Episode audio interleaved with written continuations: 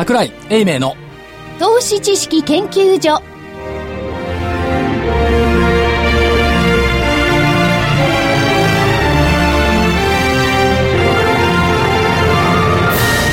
皆さんこんにちは。こんにちは。こんにちは。桜井英明の投資知識研究所の時間です。スタジオには桜井英明所長。桜井でございます。こんにちは。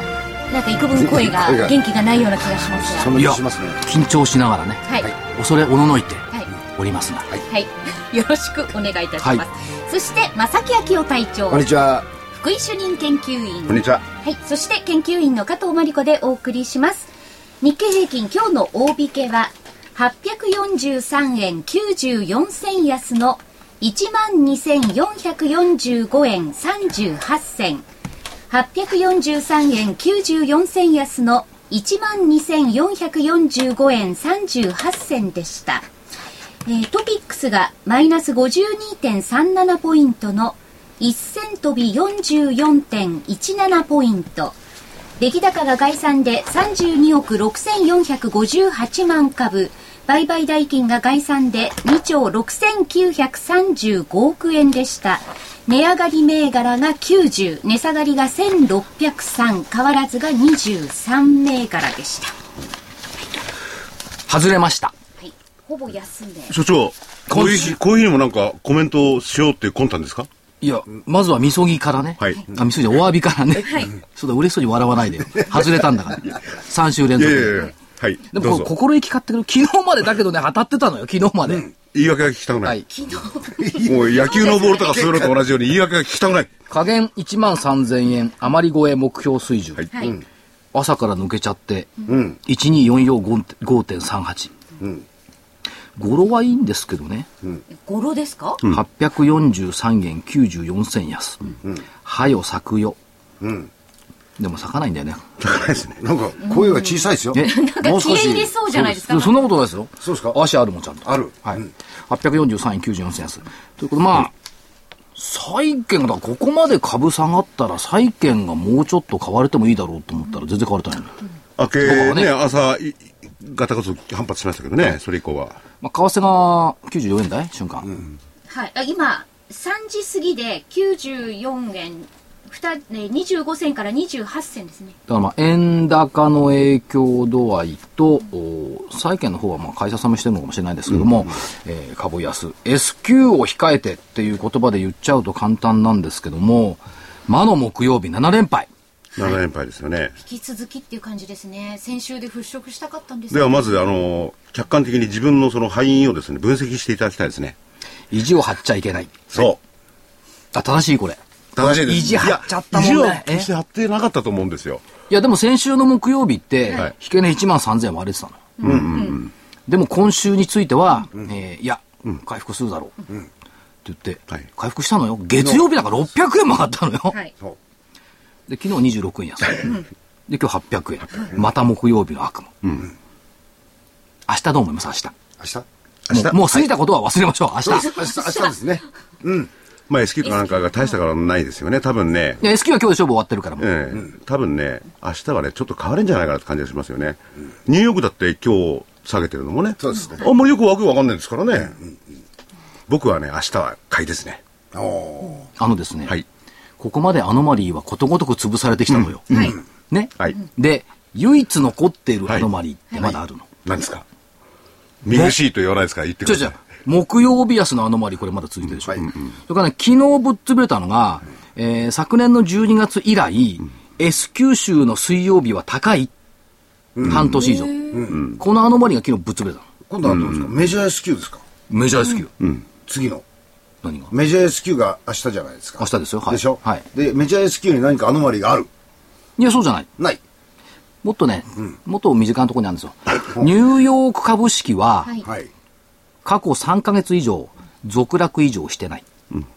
あああ、じゃあ、ー3日はないっていうこ3日続落はとない。ない。ということは、明日の戻りのニューヨーク、このアノマリーがぶっ潰れるんだったらはい、別ですけど、まあ、木曜日の激安のアノマリーが潰れてないんだから、ニューヨーク続落のアノマリーはない。いや、ただそのアノマリーもね、はいあのー例えばダックスとかね、他の海外市場見てても、はいこのところ、2日続けて、ええあの、逆に上げてる方がないんですよね。うん、そっちもある。だから総裁でこれはアノマリーとしては認められないかもしれないな。なるほど。いや、でも、続落もないとアノマリーはアノマリーだ。アノマリーは。という,、はいいうことと、やっぱりこれ、本尊見えてきたっていう感じがするのが、今朝の日経の見出し、福井さんは読んでないと思いますが、FX、エンドル取引活発ってあったでしょ？ありましたね。利ザヤを狙った取引が急増している。過去最高を更新する取引だからね。過去最高を更新する業者が相次いでいる。で、FX の投資家さんはこれまでの半年ですでに大きな利益を上げており、投資余力がなお大きい。そして個人は円買いに転換する動きも見られる。だから FX 円高円高っていう方に向かってやってるのはミスター山田なのかもしれない。ミスですじゃなくてね。うんということを考えるミスターは渡辺？もうもう渡辺さん飽きたからやめましょう。山田にしましょうか山田にしましょう。鈴木さんでもいいですけど。だから、足元にいるんじゃないの打ってる人はっていうか、その、マーケットに対してネガティブに対抗してる人は。で、逆に、朝方発表された、えっ、と、投資主体動向で見ると、外国人は買い越しですよね、先週。売ってるのは国内投資家ですよね。ということを考えると、なんか、どうもこれ、ヘッジファンドの上げとかいろいろ言ってるんですけども、本当にそうなのっていうのの疑問がずっとこれ続いているんですよね。で、えっ、と、最低取引の改ざんは、これで3週連続減少で3521億円減りました。今週増えたろうと思ったら、今日下げてるからまた来週の発表はまた微妙なところではありますよね。外人買いは少し入ってるっていうデータ出てますけどね。入ってる現物の方ではね。うん。まあ、朝方寄り付きは2日連続で売り越しになってますけども、だから意外と外に悪役がいるんじゃなくて、中に悪役がいるっていうこの説はやっぱりまだ続いているのかな。かつ、これで月足は陰線になりました。昨日までは陽線でした。はいはい。だから、陰線なんですが、で、数これで騰落レシオ70前半、あるいは割れ込むところ、昨日で73ですから、ね。そこそこ来てることは来ているんですが、反発のきっかけがない。うん。もう選挙まで一月ちょっとといったところになってますから、そろそろリップサービスも出てきてくれてもいいのかなっていう感じがしますけど、まだそこまで来てないな。でもそのリップサービスでここまで上げてきたんですよね。それが、あのーバス画法のところまで戻まあ、いった。異次元緩和までは戻っちゃって、下回っちゃったっていうところですね。まあ、だけど、どうしてもやっぱ、すくみがなければ戻りがないと言いながらも、ちょっとすくみすぎだよねっていうね。え難しいな。個人的にはね、実はね、先週の金曜日でそこを打ったと思っていたの。はい。で、ファナックが、えっ、と、3万円割れた水準まであって戻ってきてて、あ、ごめんなさい、ファーストリテイリングが。これはもうそこ打ってきてるんだろうなと思っていたら、月曜日の600円高だったんですけども、どうも昨日と今日の動きでは、ま、まだちょっといじめたがっているの。それから、あと、世銀が世界の経済見通しをね、下方修正したでしょ。そうですね。あれの方がね、そのアメリカの金融緩和策、縮小するんじゃないかっていうより、世銀の引き下げの方が大きかったんじゃないのという気もしますけどね。それで、停留にはやっぱりあのーヨーロッパの問題なんかもまだまだありますよね。そうですね結構これがまた出てくるんじゃないかな感じがしてね。で、ヨーロッパの株も全部安いじゃないですか、はい FT から始まってね。でむしろ世界はそっちを見てて、日本がそれに引っ張られてる。ということになると、やっぱり、えー悪人という言葉を使っていいのかどうなのか分かんないんですけども。悪役ね悪役ね。外国人がやってんじゃないですかね。やってるって言ってんじゃないですかね。どうなんでしょうかね。いや僕もそっちの方のそっちですね理屈の方が正しいような気がするんですけどね。あとはね、下手すると、その、金だとかね、ファンドで儲けなかった損が出ているファンドが、合わせ切りで売ってるのっていう気もしないでもないですけヘッジファンドだとヨーロッパの運用はうまくいってなかったですからね。ど。うん、売ってない、言ってないです。いないですからね。うん。だか、らの意味では合わせ切りがあるかな。うん、日本のこの株式、債券、為替、このボラティリティ、円の要するにボラティリティですよね、このポジションでプレイしてたっていうのは、多分海外のヘッジファンドじゃないのかなという気はしてますけどね、単純にあの株と先物、現物と先物とのあのトレードっていうことよりかは、むしろ為替、それから金利、株式っていう、この3つのファクターを非常に大きくつなげたあのヘッジファンドのトレーディングのプロセスが一つのピークアウトをしつつあるのかなという気はしてるんですよ。ですから今回の SQ はそれなりに意味があると僕は思ってるんですけどね。だから、あの、日本株がね、非常に買われたアウトパフォーマン、パフォームっていうんですかね、はいはい下下と言ってるけど、ほぼそのほ歩調を見てくれば、どこの国の株式も上昇の始めは同じなんですよね。ただ、その、跳ねた幅だけ違うんだってね。例えば世界的にやっぱり同じような、あのー体制で金は動いたんだなって感じがしますよね。はい。5月の S q 値が14,601円。いくらしたこれ ?2000 円した？はるか、なんか、遠くになって ?2000 円した。感じですね。6月要請基準13,261円。ずいぶんはるか。昨日の値段だけどずいぶん上に見えますよ、これね。でも、はい。そんなに、しょげないでください。年貸し要請基準。1万飛び688円。それ別に、しょうがないからね、力づけてるとは思えないけどな、僕は見。たいですよね。いや、上見ない方がいいんだから。見ない方がいいんですか？大丈夫？4月、はい大丈夫4月月足要請基準値。根拠のない自信です。1万2135円。4月よりも高いじゃん。月足要請より。うん。300円も高いよ。そう、まだそれは、ここからね、いもういいけよ。去年の8月とかなんかっていいですよ。ちょっと待って。3月1万1606円よ。まだ1000円高いよ、今のは。いや、でも個人的な投資家の皆さんね、どこでこの相場に乗ってきたかわかんないんですけれども、結構傷ついてんじゃないかなって感じはしますよね。いや、お衣装とかね、やっぱ大変ねなところはありますね。ねお詫びで今日持ってきましたよ。え？え。何を？徳のヨーグルトとろーり、バナナヨーグルトのお酒。くまモン印。おお。ああ、く熊本ですか大人。気ですからね。とろーり、はいバナナヨーグルトのお酒。これが、所長いや、お詫何びに、お詫びに皆さんに持ってきた。ああ。なんかほら、物ないと悪いでしょ。皆さん誰ですか？誰ですかいや、ここにいる方に。いや、僕も、我々、謝られる筋はないですよね。これお返ししましょう。そうしましょう。いや、別にね、これ買って持ってきたわけじゃないのよ。えアスラ、アスラポートダイニングの IR 担当の美しい女性担当が、この持ってきてくれたの。え。あじゃあ、いただいておきましょう。で、くまモンだから、塊くまモン好きだし。大好きお詫びのつもりでくまモン持ってきた。アスラポートダイニングがこれ、株主優待で似たようなの使ってるんだって。所長、これ、今度来るときは、あの、くまモンじゃなくて、牛にしてもらえませんかね。これ、クマでしょ。くま。だから相場を象徴してベア持ってきたの。あ、そう。じゃあ来週はブルに。あ、ああいえばこういうって感じになってきてね。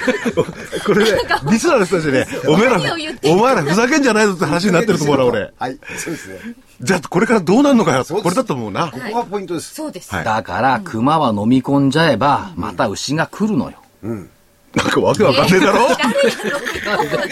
だからみんなで熊飲んじゃってあげれば、熊退場するじゃん。そっか。なるほど。熊になっちゃったりなんかして、こっちも。え？いや、ふ福井さんもともと熊に似てる そっか。いや、だから言ってたよ。ニューヨークの続落までしかないんだから、はい明日3日続落ないんじゃないの？では高くあとね、うんあと面白いデータが1個あって、はいえーストックウェザーで作っている指数がね、はい SFJ 指数って言ったかな。で、各業種別セクターと日経225との差を出してるんですよ。そうすると今日前場段階でね、証券だけがマイナスで対日経平均にもマイナスだったの。その他のセクターは全体的には下がってるからマイナスなんですよ。対日日経平均に対してはプラスだった。なるほど。ということは集中的に日経平均今日 S q 前だから売られたねっていうね、これは露骨に出てたなと、思いますけどね。でもね、あのーそれとは多少違うのかどうなのか、値上がり銘柄が90っていうのは珍しい数ですよね。たった90しかないんだもんね。1777分の 90? あでもこの間の時よりでも値上がり銘柄多いよ。多いような気がしますね。この間いくつまあこの間1100円下そうげた1100円下げたんでね。でもそれにつけてももう一遍聞きますけれども、これからどうなるのか。はい。だから、だから、何回も聞きますよ、僕。だからリ明バウン確な答えをしてくれリバウンない。ドの方向だって。それはリバウンドっていうのは、えー、自立反発かなんとかわけのわかんないこと言うわけじゃないですよね。いや、だからね、やっぱりね、200日線から47%乖離して下げてきた。はいまだ200日線から20%乖離ぐらいですよ。だけど、騰落レシオ等々見たり、さっき言ったね、その、日経平均との差、額で見ていくとね、日経平均は下げてるけども、個別では現物戻り始めてるところがあった、今日の全般段階ね、ということを考えると、明日の S q の影響って今日多かったんじゃないのという気もしますけどね。しょうがない明日西に飛ぶか。もうこうさ最後の手段ですね、残された。こ これ西に飛ぶとですね。西に向かうとはい。西に向かうと相場高くなるんです。アノマリそうそう、先先週はだからほら、金曜日金沢だったからちょっとさマイナスだったでしょ、月曜日福岡だったら600円だから、しょうがない。明日西行きます。お行く。あの、じょ冗談です。本当ですか？本当。本当ですね？本当。よし。皆さん、でもう予定所長所長は結構反省してます。スケジュールね。き今日のなんか発言もちょっと冴えがないですもんね。間違いない。明日申し訳ない。頭に汗かいてますから明日来たって言ったらね、福井さん申し訳ないって。なるほど。まあ許してやろうじゃないかって。僕はね、リスナーの方々はどうかわかんないい。や皆さん優しいので明日西行くそう社長頑張れという気持ちできっと許してください私のオフィスのある八丁堀から、まさまさえラジどこに彼としに行くんですか？どこ行っても西じゃないですか？あ信濃町だっけ？で、ところでね、信濃町区あのちょちょちょ西だよ。明日は、わかんない。明日の風が吹くように西行くっつってんだから そんなことももう当てにしない。こういう時に、個人投資家の皆さんね、まあ今日もこれだけ下げてるんですけれども、はいどういう心構えでいた方がいいんでしょうかね？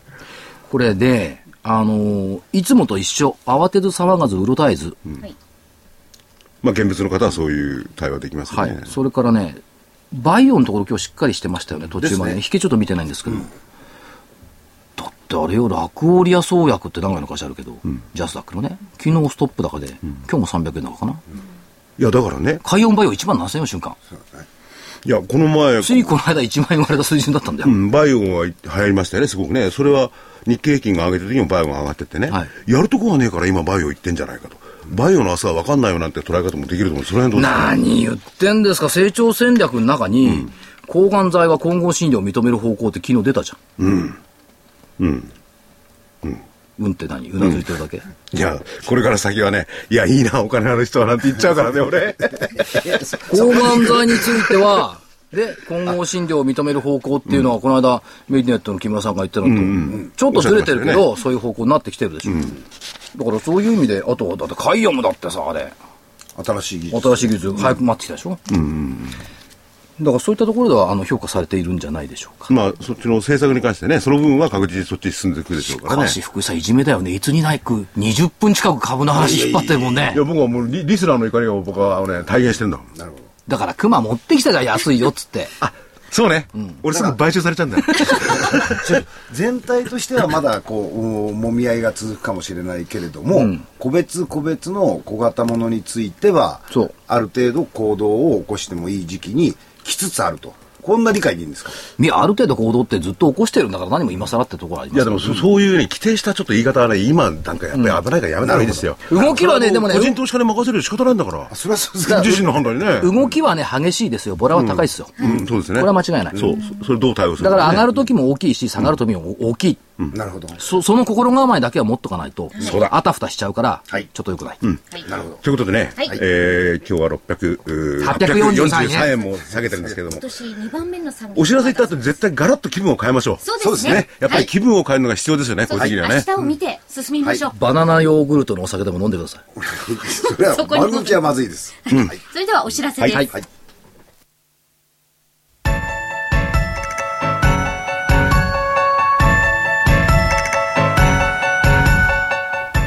活動的なあなたの応援サプリ。サプリ生活のグルコサミンコンドロイチンは年を取ると少なくなりがちなグルコサミンとコンドロイチンを無理なく補います。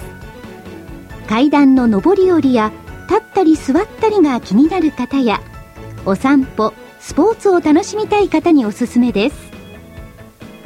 サプリ生活のグルコサミンコンドロイチンはグルコサミンの含有量が10粒あたり 1600mg コンドロイチンが 300mg と豊富です。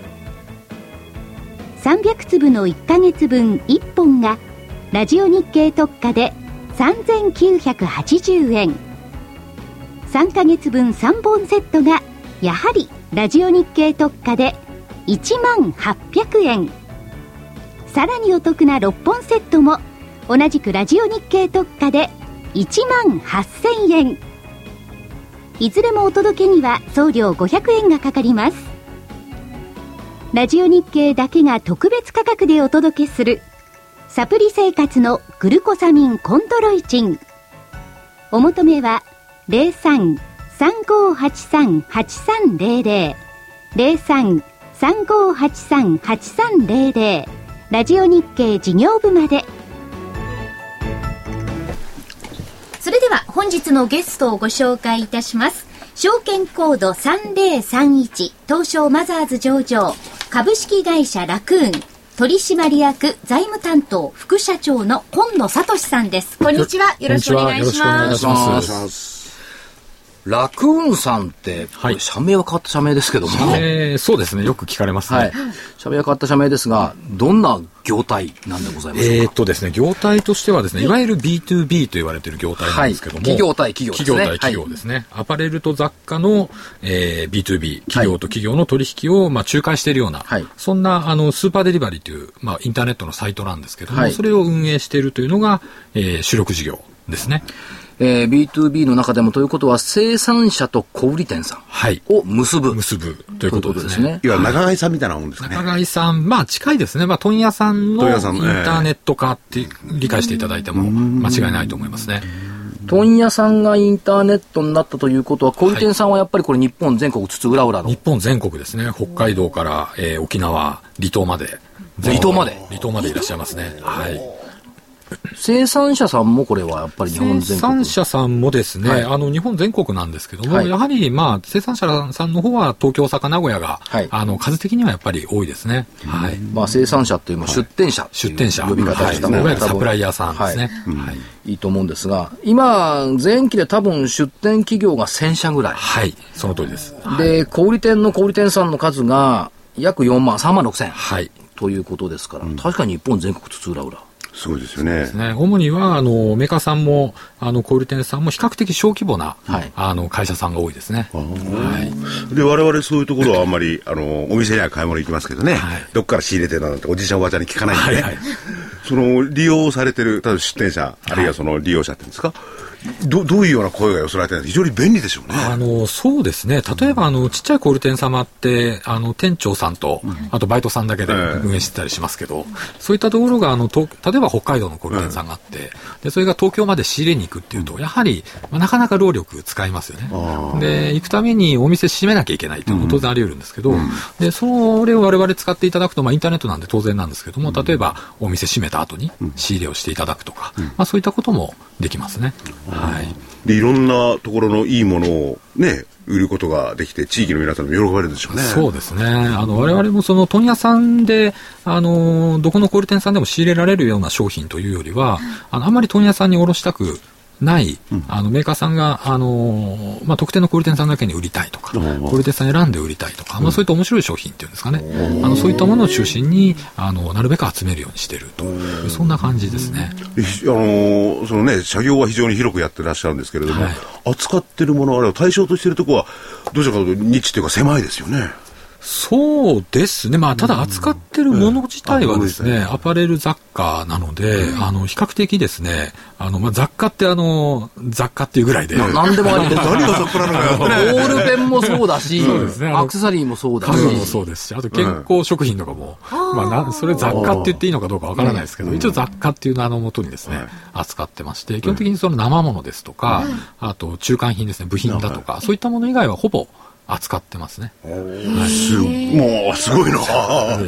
それはだってネット上の問屋さんだもん。いや、でもそのノウハウっていうのは、何がノウハウか僕にも分かんないですよ。やっぱりあるんでしょうね、すごいのがね。それだけのものを扱う。あの、まあ、インターネットで物を売るっていうこと自体のノウハウもありますし、あと我々の場合は、あの、もともとがインターネットの会社っていう意識が、実は意外と少なくてですね、どっちかというと本当に実業なんですね。ええ。で、もともと会社の、あの、生い立ち自体も、もともとインポーターだった会社なので、で例えばそのアパレルだったり雑貨だったりと業界に対する知識っていうんですかね、インターネットだけじゃなくて、そのあたりもすすごい非常に重視しておるんですね。ですので、その、商材ごとに、商材のカテゴリーごとに担当者を置いて、で、業界のことも、まあ、ちゃんと研究をして、やっていくという、そんな感じですね。これ、何がすごいって、創業が1993年はい9月、はい。アパートの一室。そうですね。あの、私もその頃まだいなかったんですけど、これがね、千代田区とか港区とかアパートないじゃないですか。はい。東京都狛江市はい。にアパートの一室ですよ。で、開業はい。を社長がされた。そうですね、社長尾形というんですけども、はい。あの、中国に留学しておったんです。もともとはですね、ちょっと変わった経歴でして、あの、都市計画をやってたエンジニアだったんですね。でそれそ、その中で、まあ、起業したいっていう企業願望はもともとあったって聞いてるんですけど、で、辞めて、まあ、当時留学っていうと大体アメリカっていう時代ですけど、まあ、中国になぜか留学をして、はい。で、戻ってきて、えーとまあ、中国留学から帰ってきたんで、中国からこう雑貨とかですね、健康食品を輸入するインポーターさんとして始めたのが、もともとの、あの、生い立ちですね。ちょっと変わってるんですよ。狛江市から変わってるって何が変わってるんですか？まあ社長自身もちょっと変わってるかもしれないし、まあ非常に個性的な社長だと思いますよ。でもね、お金も、経験も、人脈もないところから100万円で起業したって言うんですもんね。ね、あの、なんか話によると、わざと100万円で始めたみたいですね。当時、あの、株式会社って、あの、1000万円最低したあーそうですね。はいはい。それ100万円から始めて、それを1000万に、まあ、できないんじゃ、もう、起業する意味ないよというか、会社大きくならないよということで、まあ、わざと100万から始めたっていうふうに聞いてますけどね。これがね、1993年に個人事業主として100万円で起業。そうです、そうです。で、その2年後に有限会社にして、えー500万円に。で、96年に株式会社ラクーン。ようやく1000万円になっそうです。結構苦労人なんです。た。だから、5年、あ、5年じゃない。一一年三年三年三年かというところで。でもこれどうでしょう単価的には、はいやっぱり結構安い商品が多いんですか？えーと、そうですね。まだまだやはりインターネットっていう、あの、まあ、媒体の性質かもしれないですけども、はいやはりまだまだ高いものというよりは比較的安めの商材っていうんですかね。はいそういったものの動きの方が、やはり活発ですね。はい。で、御社の経営理念を拝見してると、はい必要とされることそのものが経営理念です。はい。そうなんです。やっぱり会社が行うのはまあ経済活動ですけども、ここがまたこの覚悟がすごい。はい少し便利とか、あった方がいいという程度のニーズではいけません。インフラのように、ないと困る。というものを開発し続けるのがラクーンの経営理念です。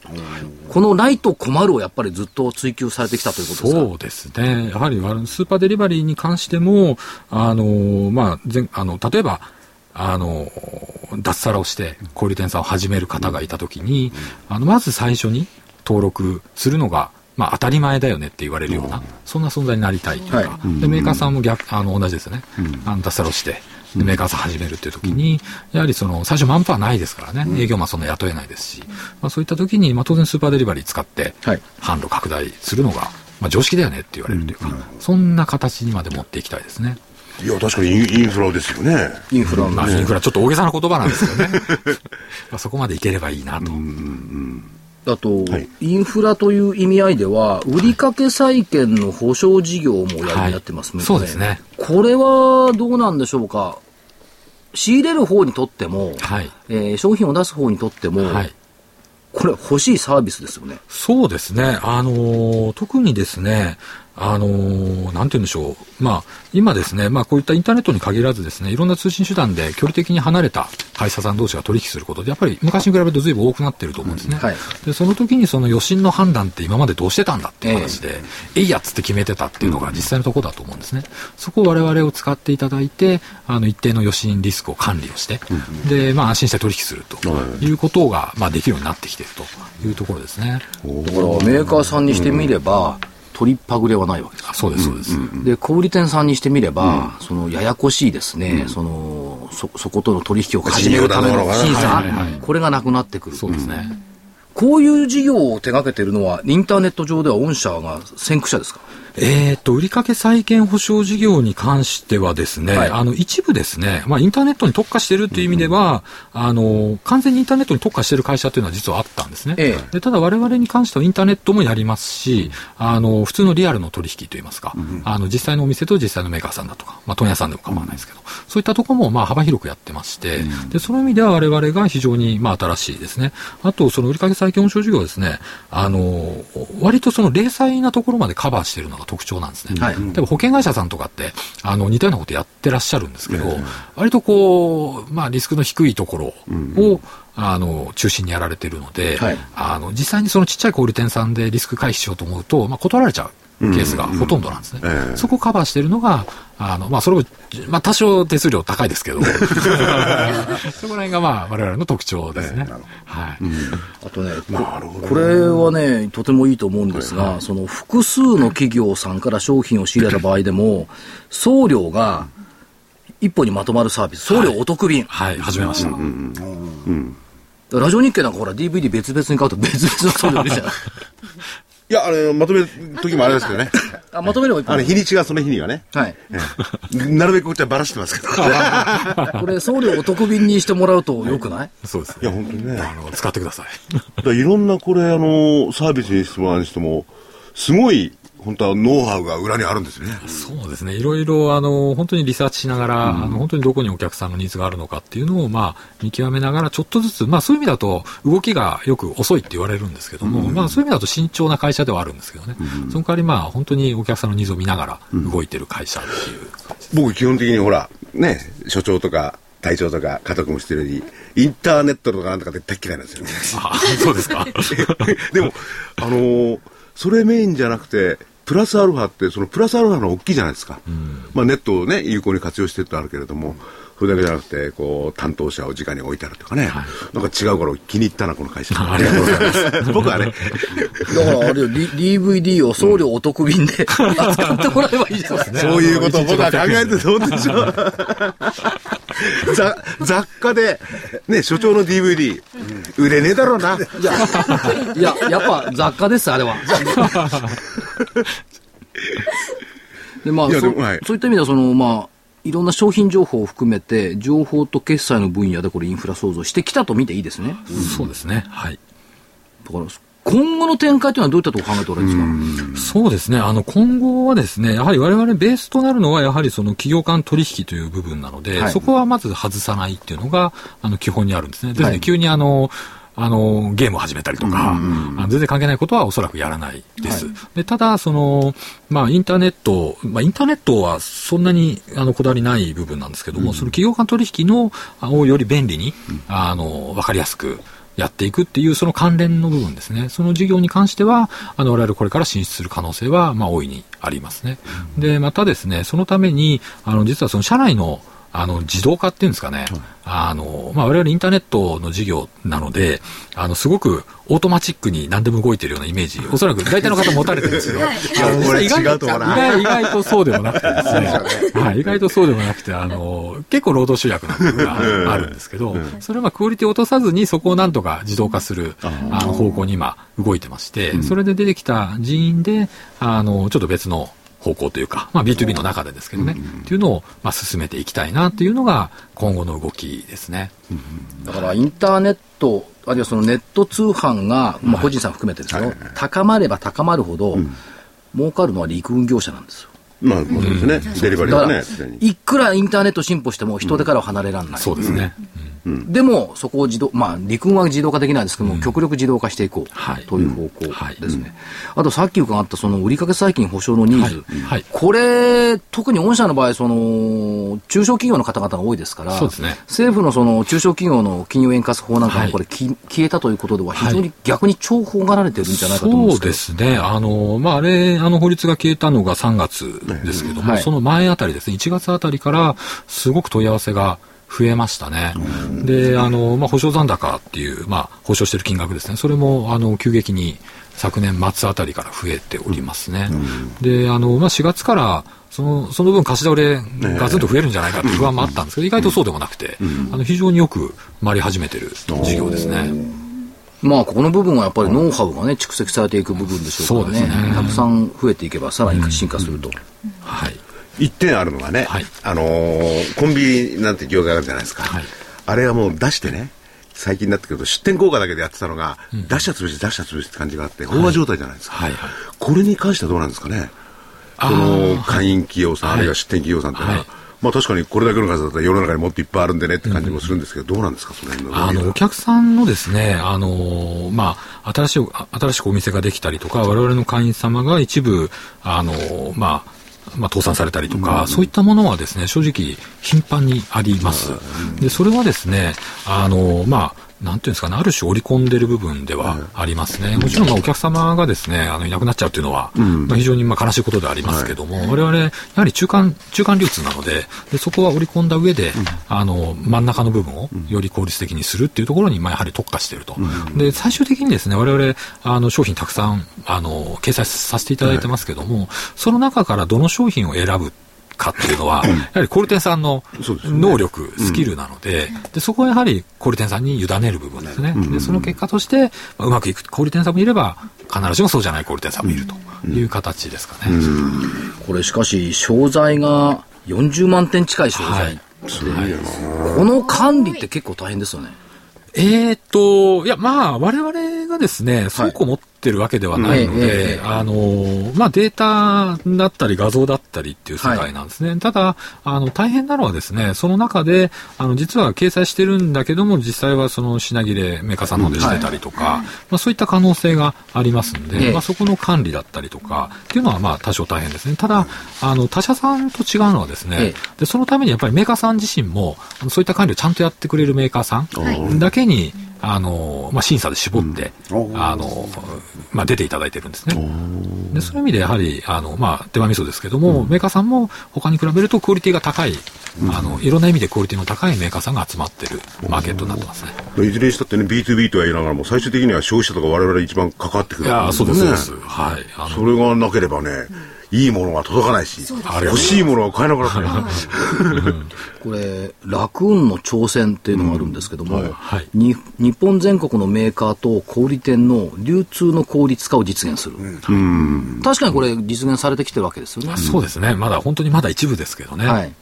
で、今ほら皆さんの価値観が多様化してるから、っていうかみんないろんなもの欲しがるじゃないですか。ね日立が欲しいとか東島欲しいとか、まあそれは株価。買いあるんですよね。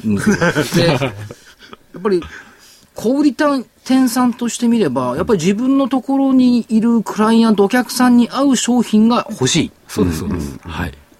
ということですよね。そうすると、その、ピンポイントで合う商品っていうのがやっぱり必要になってくるわけですよね。そうですね。割とうん。ただ、あの、そのために、やはり我々としては、いろんなバラエティの商品を、はいあの、やっぱ小売店さんによってそのピンポイントも様々ですからね。ええあの、1万買うお客さんがいたら1万種類あるので、はいはいでそのためにできる限りたくさんの商品を、ええあの、多分小売店さんの、まあ、声も拾いながら集めていくっていうのが我々の営業はいですね。ですから我々があの我々社内に営業って当然いるんですけど、はい営業っていうのは物売る営業ではなくて、ええそのメーカーさんを我々に誘致してくるのなるほどが営業なんですね。はい。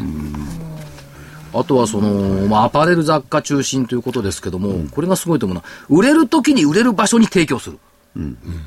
これ難しいですよね。そうですね。実は、ここがミソなんじゃないかと思う。当たり前だと思ったけど難しいんだ、これ。意外と難しいですよ。うんそうですよね。売れる時に売れる場所って、それが分かんないからみんな悩んでるんですからね。ほいや、江戸時代からも悩んでるのよ。売れる時に売れる場所に売れるものを置くっていうのは、出来でや皆さん億万長者になってるんだそうですよね。でもそれを目指してる、まあそういう、それがインターネットじゃない、そういうね、IT ですかなんだかよくわかんないけど、そういうものをね。まあ今までだと、ね。あの、メーカーさんと小売店さんが商談をして、はい。実際に納品されるまですごく時間がかかってたと思うんですね。そこをなるべく短時間で、あの、まあ、サクッと終わらせるというか、はいまあ、そういったところですね。あとはまあメーカーさんが例えば、あの、究極的にはですね、例えば海外からメーカーさんが日本に上陸したいという時に我々の、あの、スーパーデリバリーを使えば、まあ、数日で、あの、全国展開ができるという、ちょっと大すごく大げさですけども、まあ、そういったところが、まあ、最終的な姿ですよね本当に。便利だ。ですよね。外国メーカーのゲートキーパーにもなり得るわけそうですね。うんそれだけじゃなくて、これ小売店さんがいっぱいいるいるわけでしょ、ええやっぱり地域の活性化とかね、そうですよね。日本の地域のあれ、支えにもなりますもんね。だから場合によってほら、あのー一人でやっててね、仕入れに行ったらシャッター閉めなきゃいけないっていう、そうです、そうです。インターネットを使えばシャッター閉めるで営業しながら仕入れができる。そうですよね一人二役。そうだ、ね、坊主が小僧がかっぱらいに来ることもないわけだ。ま あ例えばその地方の、例えば、なんですかね、まあ田舎の方って言うと失礼ですけど、えなかなかおしゃれなお店ってそんなにないですよね。で、その時に我々の、あの、今日できたお店が、我々のサイトを使えば、あの、おそらく東京の、まあ、おしゃれな街にあるのと同じような店ができるかもしれないというか。そうだから逆に言えばね、ババシャツしか売っていなかった洋品屋さんがですよ、いきなりね、109に置いてあるあの若者に人気の商品がパンと並び始めたら、若い子集まっちゃうと思う。そういうことですよね。そういうことです、そういうことです。そうですよ。雑誌とかで見ていたようなファッションとかを楽しめたりするわけですよね,、そうですね。我々ほら東京にいるから、109でも何でも当たり前と思ってるけど、わざわざ来るんだから。そうです。買い。物にね。地方少ないですからね、そう。いうそうなんですよ。まあ来るっていう楽しみもあるってくるんで まあそれはあるんですけど、やっぱり地域でいいものがね、その流行の先端と言われるいいものが、やっぱり手に入れられるシステムっていうのはいいことですよね。うん。いやーいい話を聞いたな。これからも日本の活性化のためにガンガンと頑張っていただ頑張ります。取扱点数100万点とかね。顔多分増えてると思う。んですね今度ぜひあれですね、まあ副社長、我々文句はないですけれども、あれ100万円から始めて社長にお越しいただきたら、ああ、そうですね。あの、どんな面白い方がちょっとね。なぜ100万円で そこからです。もうそれだけでこう1時間が。そうですね。あの、かなりずっと喋るタイプなので、あそうですね。一人で喋って終わっちゃうかもしれないです。ディレクター松尾になその時にはまた、英明所長でしおれてる時に来ていただいて。そうですよね。うん今日みたいな時にね。しおれて、しおれてる時は大体そこでなるんです。そうですよね。青菜にしよう。はい。思います。ぜひ日本のために頑張ってくださ。はいい、ありがとうございます。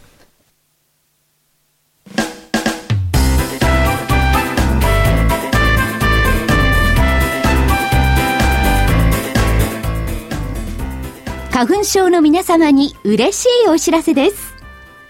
花粉症で長年悩んでいた医師が自分のために開発した花粉症対策商品ポレノンは花粉が体の中に入る前にブロックする体にも優しい商品です。ポレノンはペクチンなど自然由来の素材が花粉などの細かい物質を吸着して花粉のアレルゲンの体内への取り込みを防ぎます。薬と違い眠くもならず、お仕事、車の運転、お勉強などもはかどります。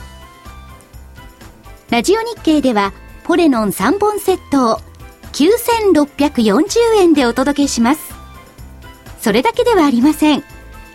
ラジオ日経では、ポレノンをお求めいただいた皆様に、ウイルスなどの侵入を防ぐ高機能マスクをプレゼントしています。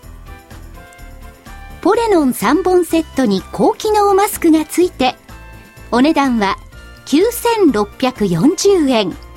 送料500円をいただきます。お求めは03-3583-8300ラジオ日経事業部まで。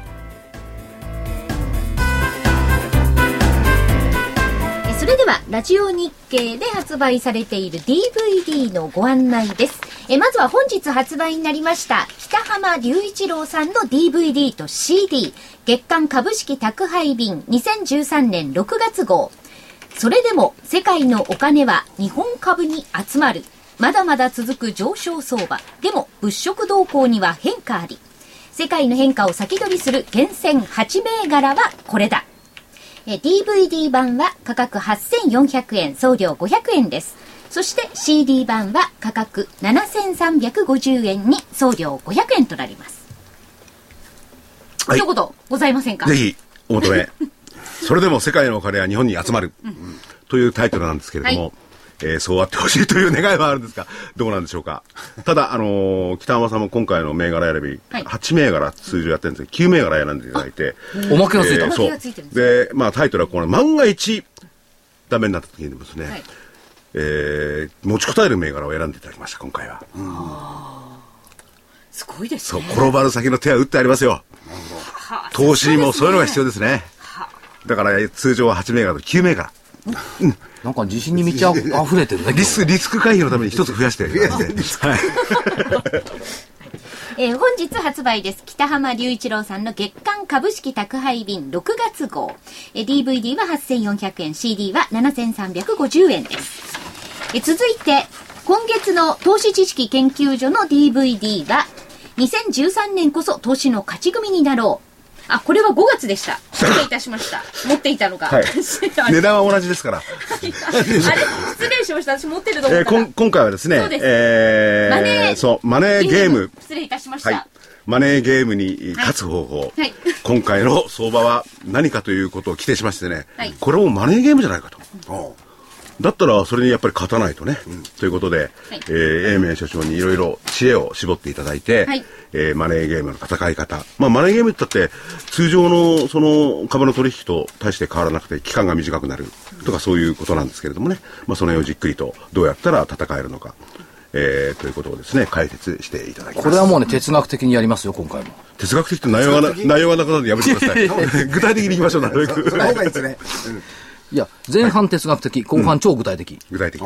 はい、失礼いたしました。わかりやすいね。はい。えーそしてですね、えー6月号は、27日木曜日が投資知識研究所の DVD の発売日です。そして28日金曜日が、えー桜井泉の銘柄バトルの7月号、全体相場より自分の株、大幅リターンゲット、勝負銘柄はこれだ。こちらは価格8400円、送料500円です。なんか素晴らしい題名をお付けになりましたね、ディレクターさん。ひどいタイトルですよね。もう一回ちょっとタイトル言ってみて。全体相場より相場より自分の株。自分の株、大幅リターンゲット、勝負銘柄はこれだ。そう。だからそれだけで。まあ全体相場で自分の株と当た当たり自分の株、前ですよね。自分の株も関係なくて、リターンさえゲットできればいいってスタンスですからね、これ。なるほだから株に対する思い入れはない。はい。愛のない相場ね。そう。だから、ラクーンさんには、でもちゃんとしたね、えー立派な企業には立派な企業の思い入れをして、投資をしていただきたいと思いますけれども、この DVD は儲かりゃいいってことだけです。それは福井さんが儲からいいって話でしょ。失礼いたしました。あの、投資知識研究所、マネーゲーム投資術徹底研究、勝ち組になるマネーゲーム参戦戦略というのが正式なはい。テーマでございます。は、はいい題名でございます。はい価格8400円、送料500円です。まあ、じゃあ、宣伝はそのくらいにして、はい予定等々行きましょうか。予定はもう来週は G8 と FOMC。That's all. FOMC ですね。G- G8 と FOMC。はい。またやめてくださいよ。何？出口また言うの。まあ、バナンキ議長はね、そういうところで同じこと言うでしょうけどね。そうですよガス抜きですからね。と思います。うんだから別にアメリカのその金融がうんぬんかんぬんっていう話は、かっこつけであってね、本質はちょっと違うと、お金の流れはちょっと変わったと、こういうところだとは思いますけどもね。まあ、我々はかっこつけたくてね、えーそんなことついつい喋っちゃうんだよね。に日経平均、一応懲りなくやります。はい。あ、やるんですか？はい。加減1万2000円。はい投げやりだよね。1万2000円。心理的節目。上限。ボラ高いから1万5000円。心理的節目。先週から1000円広がったんですね。そうです。そう。は月の20日に物を売るなっていう格言があるんですけども、その格言が生きてくるかどうか。月の10日に物を買うな、月の20日に物を売るなっていうのが、日本の株式市場ではあるんですけども、月の20日に物を売るなだからそっちに行けるかな。ちょっと難聴な動きかな。という感じ。ちょっと久々に、はい。替え歌、替え歌でも行きますか。でも行きます。投げみたいえなんか、じ自重気味に行きますか？自重気味に。雨雨ふれふれマーケット。悲しいじゃないですか。なんか。蛇の目でお迎えしてほしい。なんでじゃない。だかわかりますか今年の注目株蛇のあの、あれにかかってる。ちゃんとかけてあるんだ蛇の目でお迎えしてほしい。ピチピチチャプチャプランランラン。待ちましょう異次元日銀の後からゆゆこゆこ株が来る。ピチピチチャプチャプランランラン。こっから暗いのよ。雨降りあの株ずぶ濡れだ。指数に合わせて下がってる。ピチピチチャプチャプランランラン。そして最後。なんか誰か笑ってた今。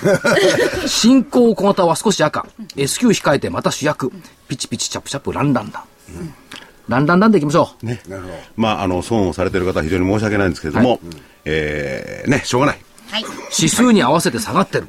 日経、日経平均悪い。はい。えーそれでは本日のゲスト、えー証券コード3031東証マザーズ上場株式会社ラクーン取締役財務担当副社長の今野聡さんでした。ありがとうございましありがとうございました。ありがとうた。ございました。失礼します。皆さんまた来週。